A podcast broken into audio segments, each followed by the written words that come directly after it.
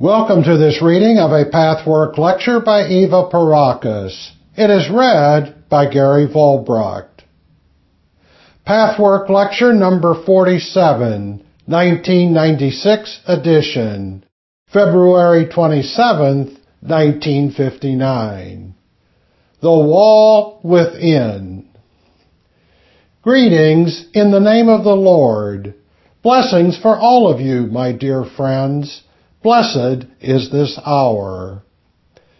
Every human being desires to strive for perfection, for the ability to love, and for true goodness, for light and truth. The desire lives in the divine spark of every being. But in its pure state, it does not always penetrate all the layers of imperfection that surround the spark. We see it as though the sun were shining through dirty glass, and the rays coming out on the other side took on hazy shades. But, dear friends, quite apart from this higher self desire, the desire for perfection comes also from the lower self. This is so with all people who have realized that selfishness and self-serving aims do not bring many desirable results. If you were to serve only the aims of your essential lower self, you would certainly not be loved and admired.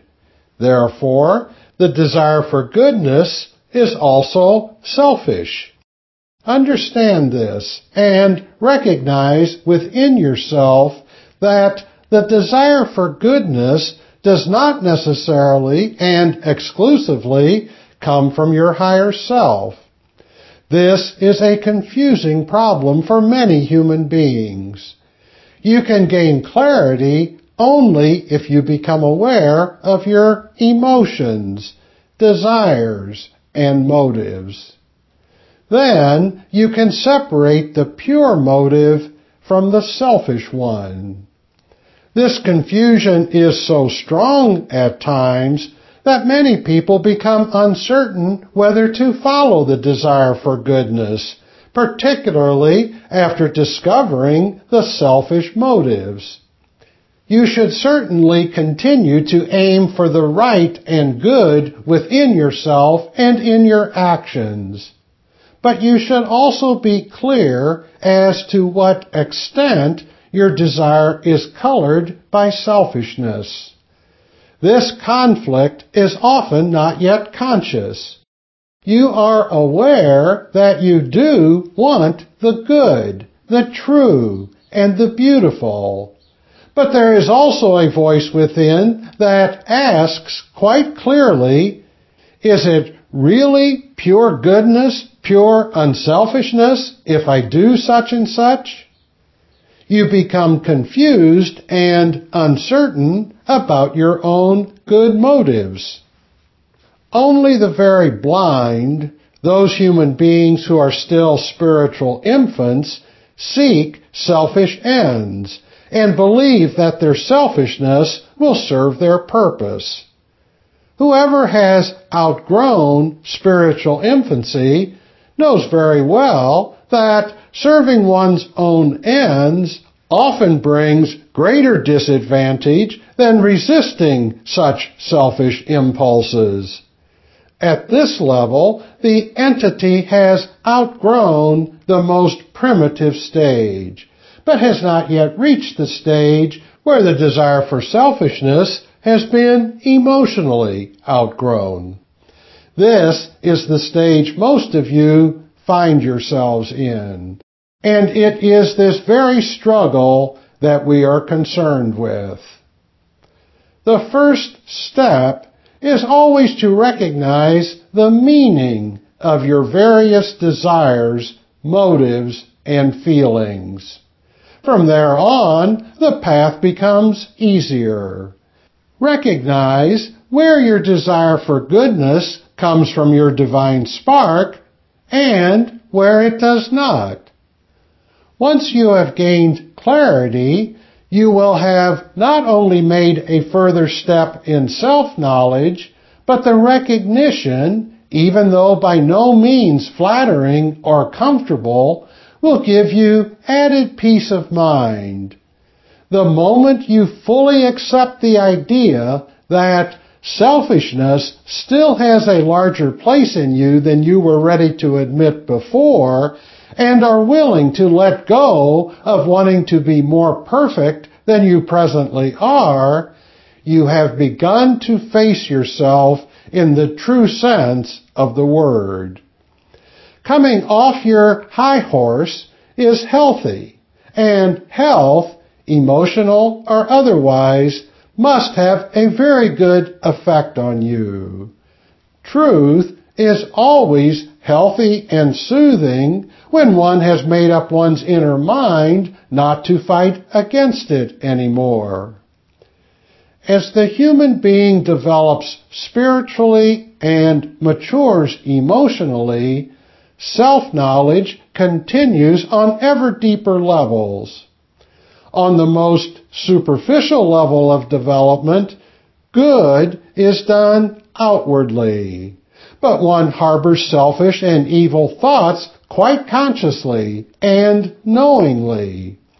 When confronted with such a situation, there are two forms of behavior. On this path, one tries in a spirit of true understanding and humility to accept oneself as one is at the moment, and also to accept one's inability to change as yet. One has the courage to admit to oneself that perfection is still far away in spite of the outer good deeds one performs mainly in order to conform and to gain admiration. The other alternative is to rationalize, justify, and self-righteously explain harboring such evil or unkind desires while seeking self-justification in the shortcomings of others. This you would call hypocrisy. Many people fall into this category. This type of behavior is so crass and elementary that we do not have to bother with it. The case becomes infinitely more difficult when the same hypocrisy becomes subtler and more deeply buried. Good desires are superimposed on selfish ones, which are suppressed and relegated to the unconscious. This is partly due to the sincere strivings of the higher self, and partly to the selfish ends of the lower self. Here begin the human conflicts that render a soul sick and weak. We are concerned, for there is no human being to whom this does not apply in one way or another. The more you keep the selfish motives suppressed, the more confusion and disorder are created within you. A basic misunderstanding exists here. You realize that the first category, the most primitive form of hypocrisy, is distasteful. Therefore, you suppress your true emotions because of the wrong conclusion that there is no alternative. You make yourself unaware of the existence of wrong desires because you think that otherwise you would have to be like those hypocrites whom you do not admire for their attitude. You ignore the third alternative, which is the only healthy one.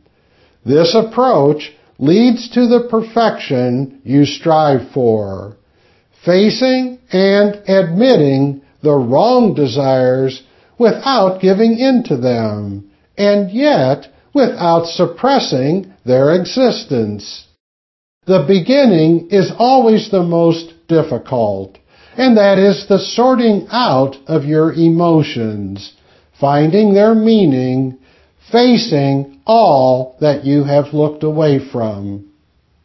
The more you learn self-honesty, the deeper can the truth penetrate into the core of the soul. But it takes a lot of doing before the core is reached. Wherever the conscious emotions, opinions, thoughts, conclusions, and desires are separated from those which are unconscious, we can see a wall in the human soul. You all know that thoughts and feelings create forms of subtle matter, which are of a substance every bit as real as your material substance. So this wall is a reality, and alas, often a greater reality than your matter, for your matter is much easier to destroy than some of these walls. This side of the wall is what you face and know. Behind the wall, you store all that which is unpleasant to face.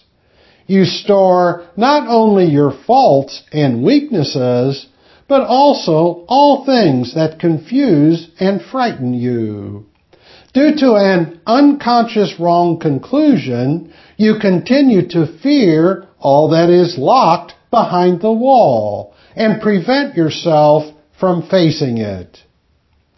Now what is the spiritual substance of this wall, my friends? For spiritual substance is not a material that you use because you choose it, as when you build a form in your material world. You make your choice of material according to taste and necessity, but the material has nothing to do with you. Spiritual substance, on the other hand, is the product of your thinking, feeling, and being, and it is formed from them. You cannot use something you have not got, and you have only that which you are. The substance of your inner wall is partly your goodwill that is ineffective because of wrong conclusions and ignorance. Do not forget that the purpose of the wall is to keep the negative in hiding. And one of the motives of this desire is actually misapplied goodwill. But it consists also of cowardice, pride, self-will, and impatience. Your impatience mounts because in your ignorance you think and wish to attain perfection more expeditiously by simply erecting this wall and locking up what would take much more time and effort to eliminate. You are too impatient and also too lazy to really tackle what lies behind the wall. All these trends are the building materials of the wall in your soul. As one progresses on the path of self-knowledge and perfection, one slowly begins to take out certain trends and attitudes from behind the wall and transpose them into consciousness. All of you know the process by which this is done. It is the work I advocate and teach. In this process, the wall recedes the more comes out from behind the wall, the fewer trends remain locked in. This is good work, and it needs to go on and on. But, my friends, this wall must one day disintegrate if you want to be whole and truly healthy. As long as you retain any part of the wall within yourself, no matter how much you have succeeded in making it recede, you are not yet whole. You do not function as God meant you to function. Therefore, your aim has to be to destroy the wall altogether. In most cases, this cannot be done at once, and if it is hastily attempted, people can suffer breakdowns and all sorts of other complications. In many cases, it is advisable to make the wall recede and to gradually lift out what is behind it. Thus, the wall not only recedes, but, if properly done, the substance itself weakens. Otherwise, one may succeed in taking out certain things and pushing the wall a little into the background, but there it will remain in full force, perhaps even getting stronger. I will explain in a moment how this could happen and how to ward off the danger. Let me emphasize again how important it is to be aware of the necessity of one day destroying your wall. This can and should happen without unduly shaking up the personality. Your spiritual rebirth can occur only after the wall has disappeared. Then your soul stands naked in front of your Maker in front of yourself. For you have to become that naked, that empty, so that divine substance can fill you and take root within yourself. As long as your rigid wall remains, however weak, however pushed back it may be, the divine substance is ineffective to the degree of the strength of the wall. In other words, the stronger the wall, the weaker the effect of the divine substance that is waiting to penetrate and fill you.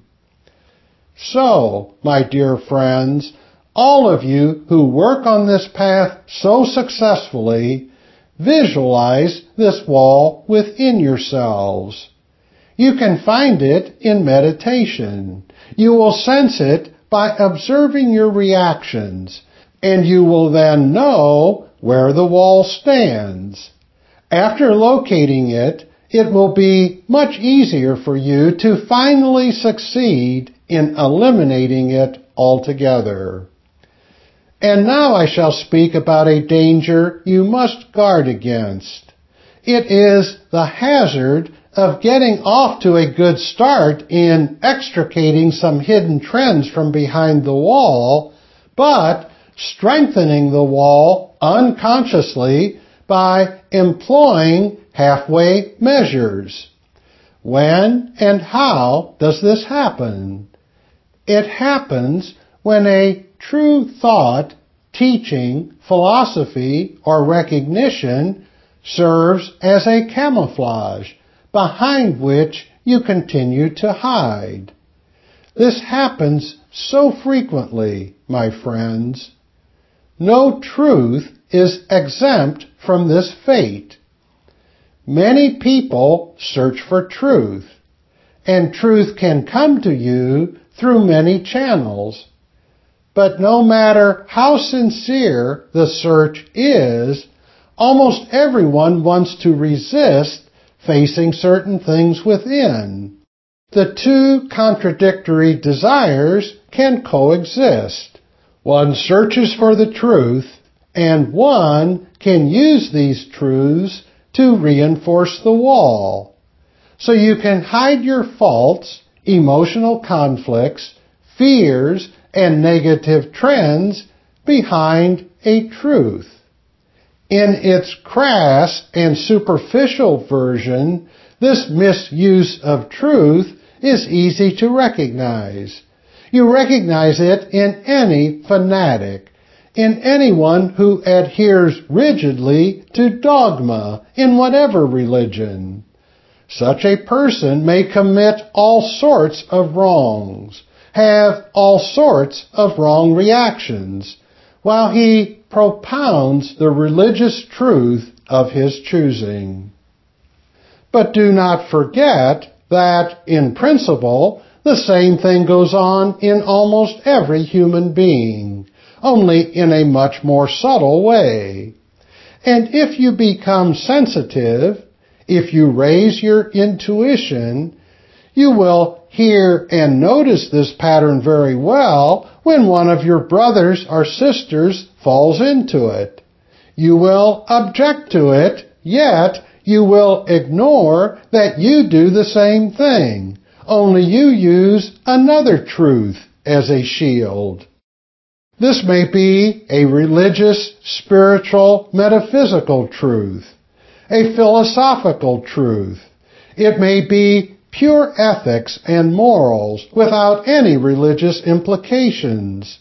It may be psychology or psychoanalysis. Many theories, terms, and expressions that you use are true, and as such are good.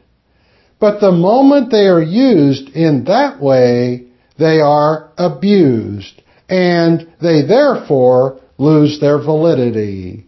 They become dead, rigid, and meaningless. No truth is exempt from this fate if you are not watchful, if you do not look out for this tendency in yourself. The very teachings I give you can be abused in the same way. It is never done on purpose, of course, but unknowingly. For instance, when you use certain terms and do not feel their true meaning anymore, then the time has come to check yourself to see whether or not you have fallen unconsciously into this trap. You may even hide behind a true recognition about yourself. Let us say an image, a wrong conclusion, or certain faults you have found. You may hide behind that. You may use that as the outer facade of your wall. It is as though something in you said, I go that far, not further. I am willing to admit such and such now, but not more. The admission of certain faults and inner negativities will pacify those who help me to reach the core of my being. No one can say then that I am unwilling. But what really bothers me, I will not voluntarily expose. I have found a good way to be able to go on hiding.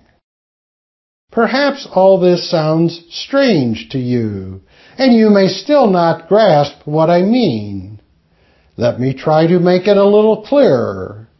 Let us assume you have started on this path with good faith and good will, and you have progressed well. You have made certain major recognitions. You have passed the stage when your resistance to face yourself manifested in finding excuses and rationalizations for not going on such a path, in spite of your search for it. Thus, you have broken the first resistance and pushed the wall considerably into the background, allowing certain information to filter through. At this point, you are well launched on the path itself, while previously you were only struggling to get on it. But do not imagine that then all resistance is overcome for good. For as long as you maintain the wall, resistance is inevitable, and only the form and manifestation of the resistance will be different. While before you had all sorts of doubts, misgivings, excuses, and pretexts about entering this path, you now work and discover, but still with some reservations. And in order to justify this reservation, you now take the findings you have made so far and build them up. You may even let them grow to disproportionate significance to prevent yourself from penetrating deeper. You use the same words again and again until they become rigid and no longer carry the living life force. Any truth must do just that. If it no longer does, if the words have become automatic, then the time has come to examine yourself from this point of view and find your wall again. Once you are aware of it, you can wage a healthy battle with your ignorance and resistance. Only you yourself can find out when and how you are hiding behind your wall and what truth you are misusing. Only by examining your feelings, by listening into your emotions, can you get the answer. The fact that you have overcome the initial resistance and won your first victory is, in most cases at least, a milestone indicating that you will not leave this path again. But this does not mean that other resistances do not lie in wait, that other victories do not have to be won. Although you may never leave this path, you may get stuck at a certain point and go around in circles without penetrating deeper. This happens when truth and true findings are used as hideouts. The unconscious is congenitally opposed to giving up its subterfuges. It considers coming out into the open a grave danger. It is ignorant and draws utterly erroneous conclusions in this respect, as in many others. Therefore, it is opposed to let the wall crumble and concocts all sorts of ruses to prevent you from working in this direction, no matter how good your intentions may be. This should be a warning for you to show you what the danger point may be at this time, in what direction to look within yourselves, so as to gain further victories and penetrate deeper into your souls. Now you will know from what angle to approach yourselves to avoid stagnation. Is this clear, my friends? Think well about what I have said. I pointed out a hidden danger, a subtle danger. If you are truly desirous of making the wall crumble, to become empty and naked in your soul, then you will feel quite clearly where and in exactly what way your own wall exists. It is always easier to notice it in the other person, but one is utterly unaware about it in oneself. You may hide behind a different truth, behind a different recognition, Yet you also may hide just as much as the other person. Take your intent into your prayers, my friends. Ask God to help you first to see the wall and then give you the courage and the humility to break it down.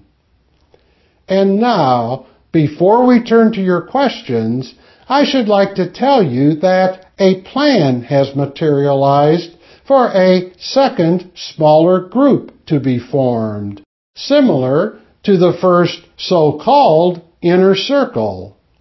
We would recommend this very much. In such common group work, you can accomplish much. You can help one another. Every one of you who is working in image finding teams should get into additional group work where you can discuss your problems, difficulties, and successes. At the same time, it will help many to form a bond. We encourage and we bless this undertaking. And now, my dear friends, I am ready for your questions. Question. Are currents, as you use the expression psychologically, used by the unconscious or conscious mind as an instrument? In other words, is the unconscious or conscious mind an instrument? Or are they connected or identical? Answer. We cannot say it is either way. A current is actually a result of your feelings, your thoughts, emotions, attitudes. It is the sum total of your conscious and unconscious trends and traits. It is that which governs you and brings your life and that which happens to you into certain channels. Let us take the current of self-will. It is there. You use it, whether consciously or unconsciously makes no difference. The using of the self-will generates a current, and the current has an effect. The current of self-will is not the self-will itself. It is the self-will at work. Self-will could be dormant. It could be unused. Then the current would be weak or so hidden in its effects that the personality would never know what causes the effects. But if it is used, even in the unconscious, even if it does not manifest as such, even if it manifests in a very roundabout and hidden way, the manifestation of it is caused by the current. Imagine it as something like electricity.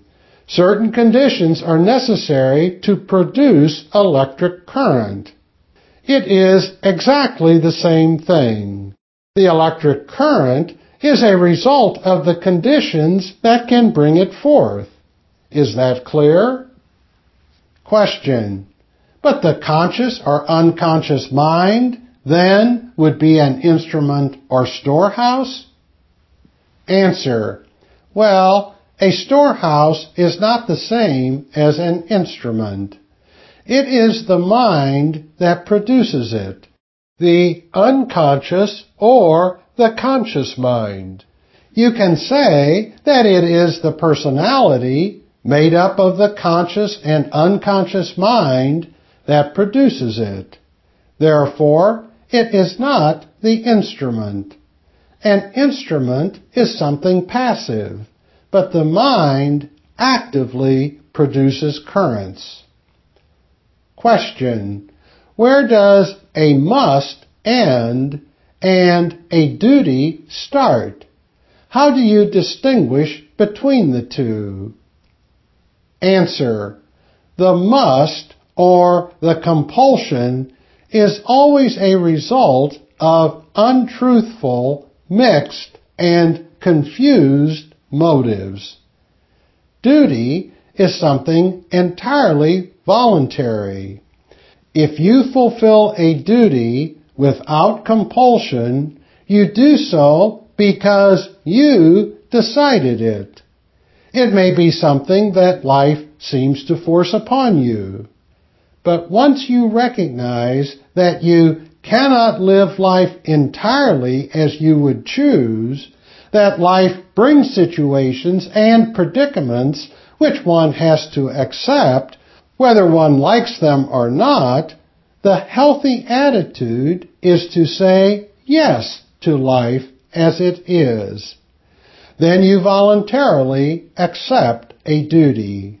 If you do not accept it emotionally, and do the duty because you have no other choice, you are acting under a compulsion, against your will, and then it is a must. I have taught you, for instance, that life's imperfections have to be accepted in that spirit. This includes also things that become your duty. He who constantly rebels against these imperfect conditions, even though the rebellion may be quite unconscious, acts against his will, like a child who is forced to obey. The mature attitude is the free one. This real kind of freedom does not mean that one can always do exactly as one pleases, but that one accepts the necessary with a willing spirit, with an inward yes. In other words, the borderline is in the very fine distinction between saying yes to an imposed or inevitable duty or struggling against it and being forced to accept it against one's will. The difference lies in your attitude. Question. What is the connection and the difference between the aura of a person and his present sphere, or the soul picture? Answer. These are entirely different things. One has nothing to do with the other. The sphere is built up by the person's deeds, thoughts, attitudes, and feelings. It does not change quickly because change in the personality cannot come about quickly. Therefore, the sphere is more static and will remain until the personality changes. It is the product of one's life and will afterward become the entity's spiritual home. The aura is the emanation of the personality and has nothing directly to do with what you build. Perhaps we can best explain it this way. The sphere is the result of your activity. The activity may also be an unconscious one. It is the activity of your soul. The aura is the product of your passive state. It is the product of that in you which is the state of being. It is what you are, not what you do. That is the best way I can explain it. I have no other words. And as far as manifestation is concerned, the difference is strong. A clairvoyant can see a person's aura, that which emanates from the subtle bodies and penetrates the physical body. It reflects, in fluctuating colors, various moods, diseases of the body and soul, the basic character type that you are. The spiritual sphere you build with your activity can be seen by very few clairvoyants, unless they are given such sight with our help for a specific purpose. It is something that not every human being carries about. I cannot express it in any other way. I know it is difficult to understand, but you will have to make the best of my words. Question. In connection with your lecture on authority, could you give any further advice to a person who finds that with a particular form of authority, he is unconsciously a law upholder? but consciously he is a definite lawbreaker to the point of acute resentment, dislike, and intolerance toward this particular authority. Answer. I will gladly answer this question. Once the recognition has been made that unconsciously one is a law upholder, while one rebels consciously, particularly against a certain form of authority, the foundation for change is laid. Without this recognition, nothing can be changed. The next step is what I say again and again. Observe your reactions in your everyday life from this viewpoint. What do I feel? How would I want to be? Why do I react this way? What lies behind this reaction? What are the emotions that drive me to react in one instance like this and in exactly the opposite way in the other? Why am I once a law upholder and once a lawbreaker? When you finally succeed in answering these questions by learning to make your emotions conscious and articulate, you will understand deeper layers of your being that are responsible for the reactions you have recently discovered. But they are not yet the final answers. They only lead to them. Make constant and detached observations of your daily reactions. Find your attitude toward them and learn from them to find what lies behind them. This in itself is already a curing agent to a large degree. Furthermore, by doing all this without haste, without tension, but with steady perseverance, you will see all the wrong conclusions that are connected with such attitudes. The important thing is then to think these conclusions through, to see why and how they are wrong, and what the right conclusion would be. Cultivate this process of questioning and observe how the emotions, which work slower than the brain mechanism, still adhere to their old patterns. Then these emotions will begin to change gradually. At first, almost imperceptibly. This is the only way, my friends. In this connection, I would like to mention something I have recently said in a private session because I deem it important enough for all of you. Authority is not only that which emotionally represents the enemy, the restricting forces that prohibit your doing what you wish. Authority can also be represented for you personally by the very people you love most because you are dependent on them. Most of you go through this in childhood.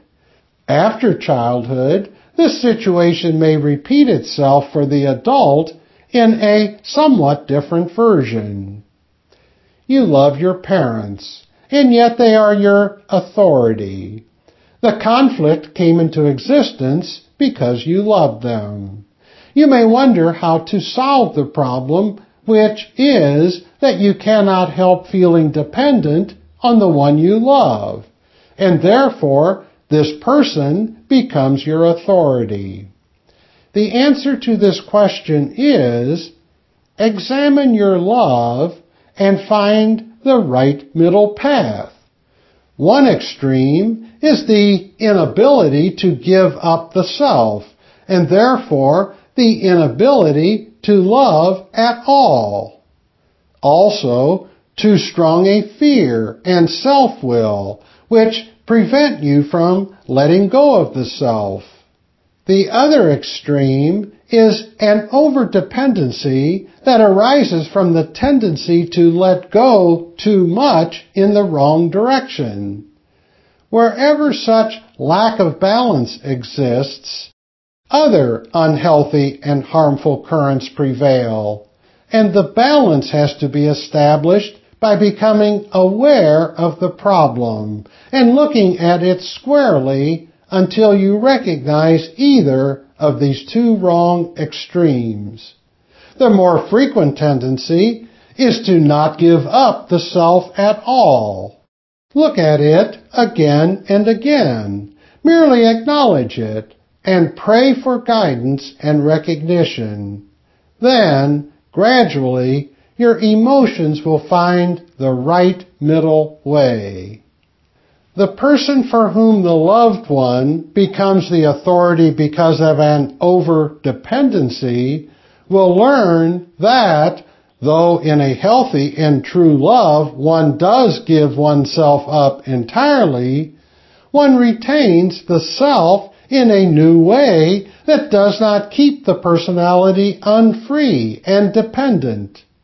You must get yourself back renewed and freer than ever by letting go of yourself entirely. The fear of giving up the self is a very common failing. It is a frequent cause of sickness. But there are also cases where the opposite extreme exists. Yet, the opposites are now more similar and nearer to one another than you may think. The true giving up will choose the right way and the right circumstances where no abuse is ever possible, where the other's maturity meets one's own maturity. The immature person will blindly choose the object that may take advantage of the giving up the self. And the fear of this creates the extreme of prohibiting the self from giving itself up at all. Maturity is conscious understanding, which in turn raises the intuitive powers that will make the right choice where no one takes undue advantage. Question. How does the spirit world judge a person who is searching for truth, yet escapes from himself and chooses the easy way out? Answer. That depends entirely on the development of the person in question. The same is not expected of everyone.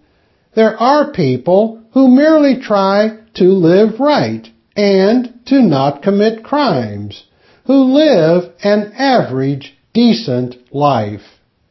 For them, this is the most that can be expected.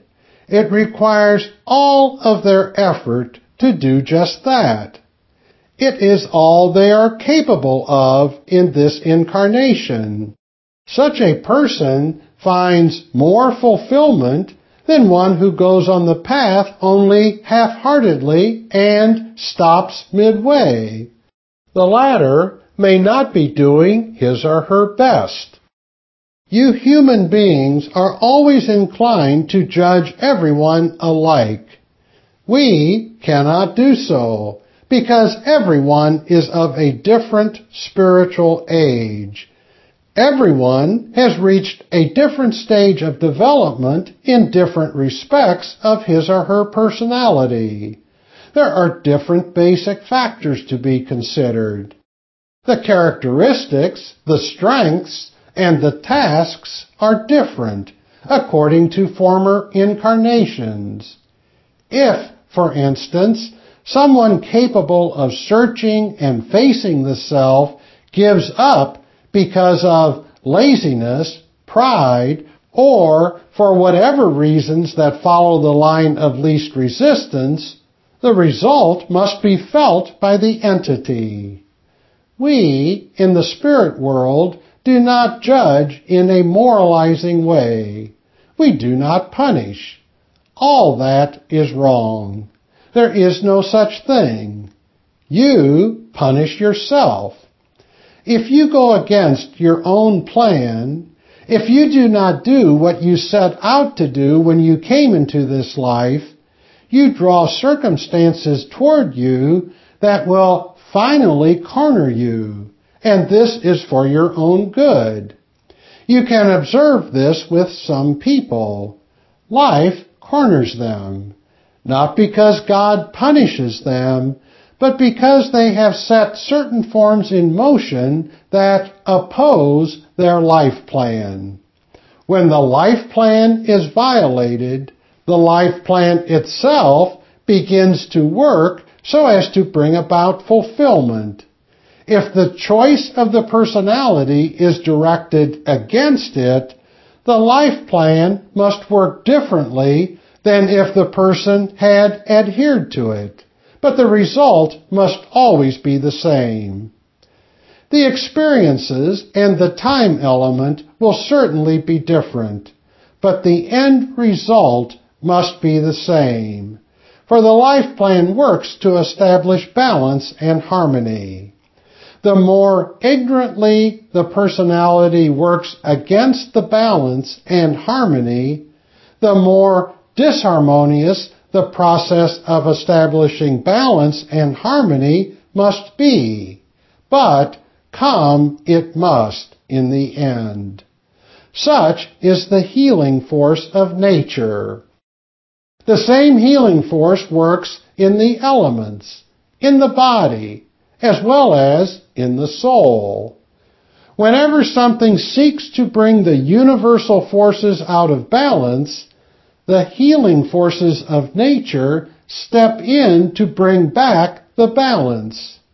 But this very balancing out may often seem like an upheaval. In the soul, when you go against your plan, exactly the same kind of outbreak takes place as in a thunderstorm or an earthquake. But in the end, the balance is reestablished. For nothing else can make you see and reconsider the direction you have taken except the apparent upheavals of your own making that are the medicine of nature.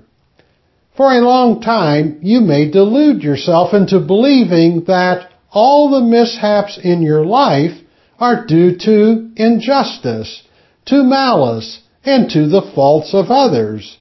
But there is a limit as to how long you can go on believing that. Eventually, the situation must arise when you are cornered in your own errors, when you are confronted with the undeniable fact that you yourself have produced the misery, and that will wake you up and make you change your course.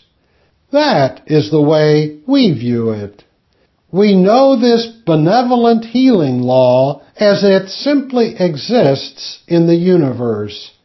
And when we see a human being, we know at once, by the forms in the soul, by the pictures within, whether he or she is going entirely according to the soul's plan, or partly so deviating a little bit, but not enough to lose course entirely. Or whether entirely away from his or her own road, and thus producing and slowly building up the conditions that finally appear like tragedy, but that are nothing but the creation of nature's healing forces. My dearest friends, I am allowed to bring blessings to all of you and to your dear ones here on earth as well as in the spirit world. Blessings of healing, blessings of love, strength, and courage. Go on this path, my dear ones, and those of you who have not yet found the way, pray that God show you His will and his truth, which is the only truth. Open yourself to be receptive for this truth only. Go in peace, my dearest ones. Receive our love, which envelops every one of you. And if you send out your inner feelers, you will all know that you are not alone. Be in God.